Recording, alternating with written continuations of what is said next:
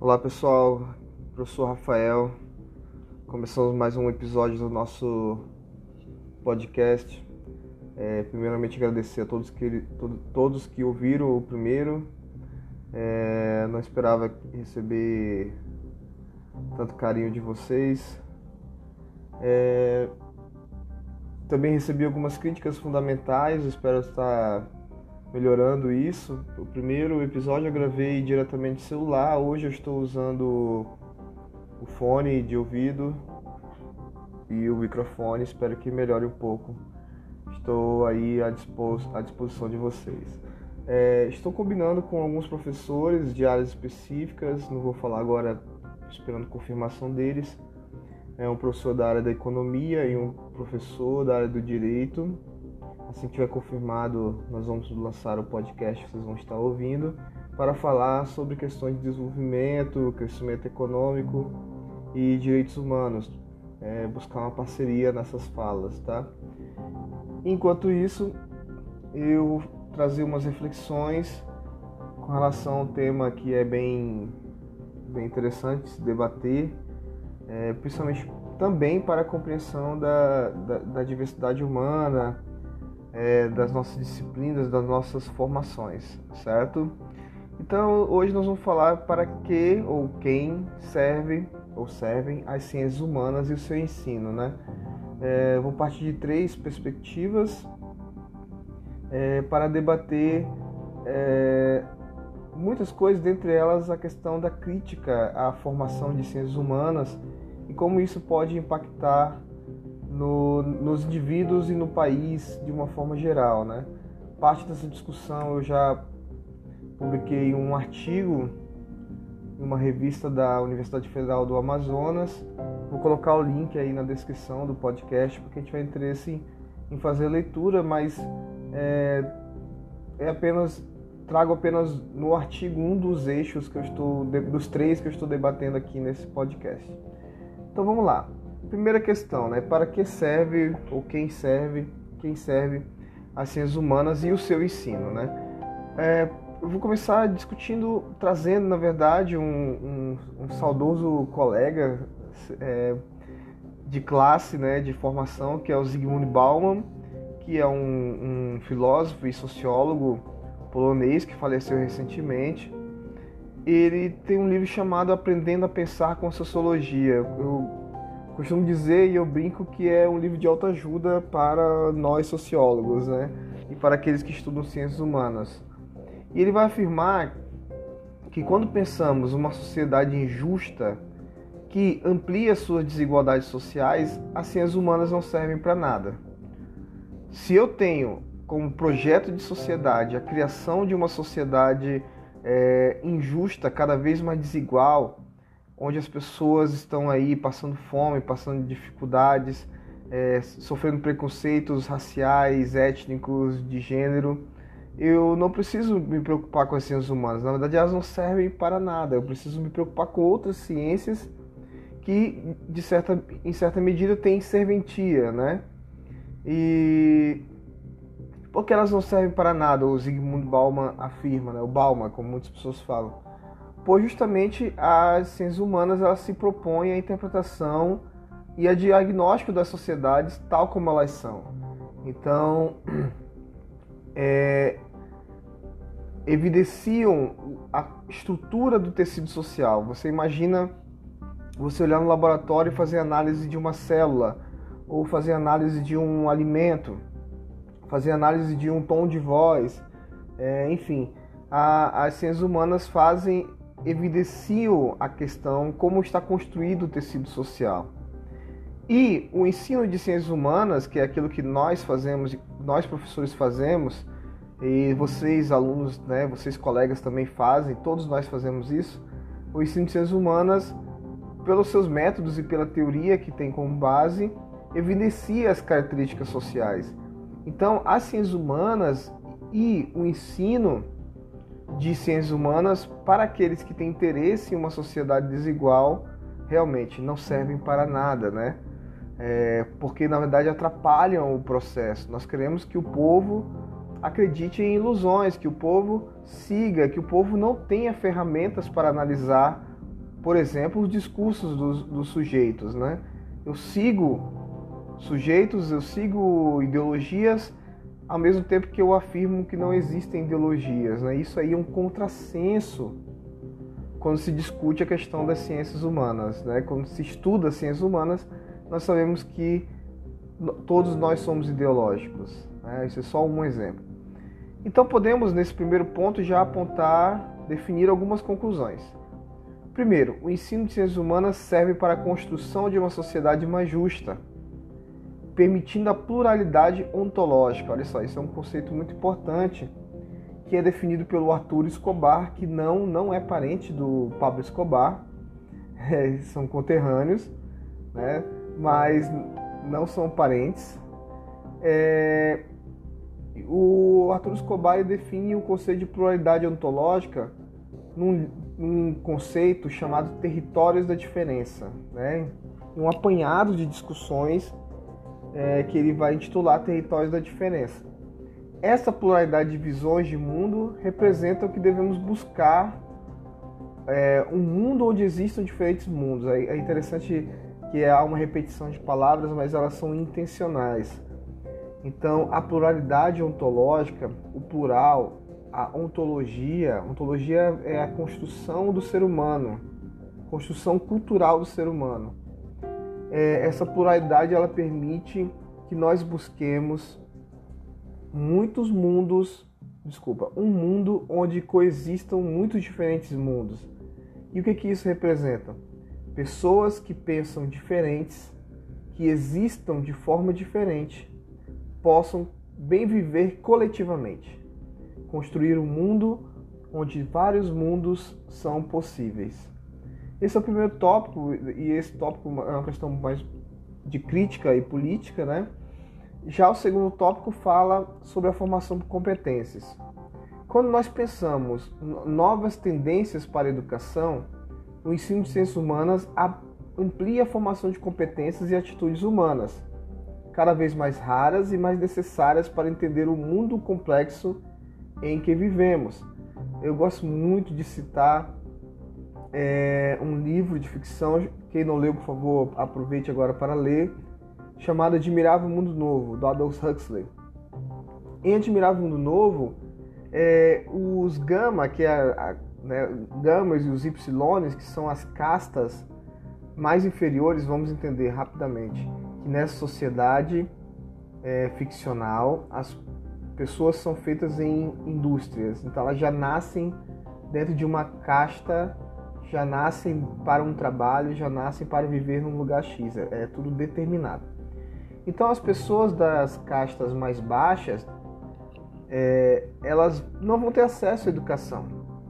Elas vão ser ensinadas a trabalhar, a reproduzir, a repetir.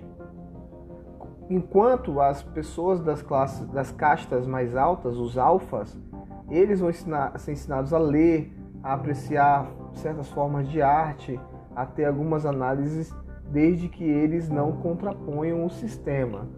Então, qual é a grande questão, qual é a grande analogia que é possível fazer dessa obra, né?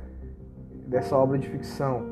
É que as ciências humanas elas nos permitem ter uma outra perspectiva sobre a sociedade que nos possibilitem fugir do ciclo de repetições, né? De eu acordo para é, trabalhar, eu trabalho para consumir, eu consumo para a, trabalhar e, e, e, aí eternamente qual é o meu sentido social da vida. Eu entendo que existem vários sentidos sociais, eh, desculpa, é, vários sentidos existenciais, mas e aí? Socialmente eu vivo apenas para reproduzir alguma coisa que eu não sei o que, que é? Outra questão, a formação de, o ensino de ciências humanas permite análises mais pontuais sobre os temas sociais. A questão é que essas análises que as ciências humanas permitem, elas, elas possibilitam a fuga da nossa perspectiva ideológica. O que, eu quero dizer com isso? É, eu já falei sobre isso anteriormente, né? Algumas pessoas afirmam que tomam ações não ideológicas. Isso é impossível. Porque se eu uso esse conceito, eu tenho que entender que ideologia é a forma pelo qual eu vejo o mundo. Então, todas as minhas ações são ideológicas. Mais uma vez, se você escolhe utilizar o conceito de ideologia no seu discurso, o que é cada vez mais comum, você tem que partir do pressuposto, porque é um, é um elemento para a existência do conceito, que você é ideológico. Então, ah, eu vou tomar uma atitude é, diferente do, do outro, vou ser não ideológico. Isso é um, uma falácia, uma mentira. Se o outro é ideológico, você também é.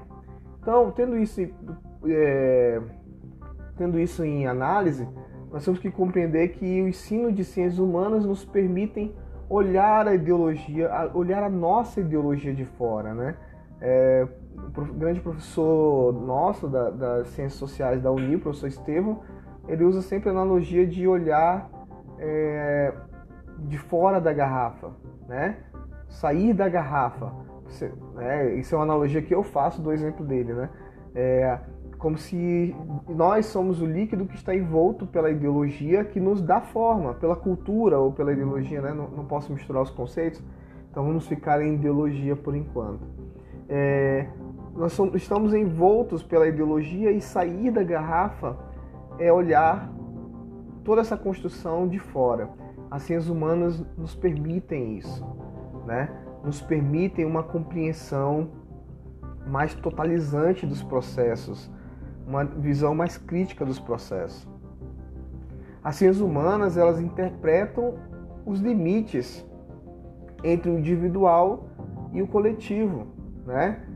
Fugindo da onda né, que é uma onda cada vez mais comum nas redes sociais, das pessoas que sabem tudo, né?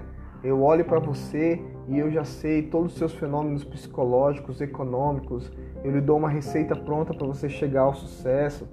E eu vejo muitas pessoas lendo livros é, que apontam receitas é, já prontas, né?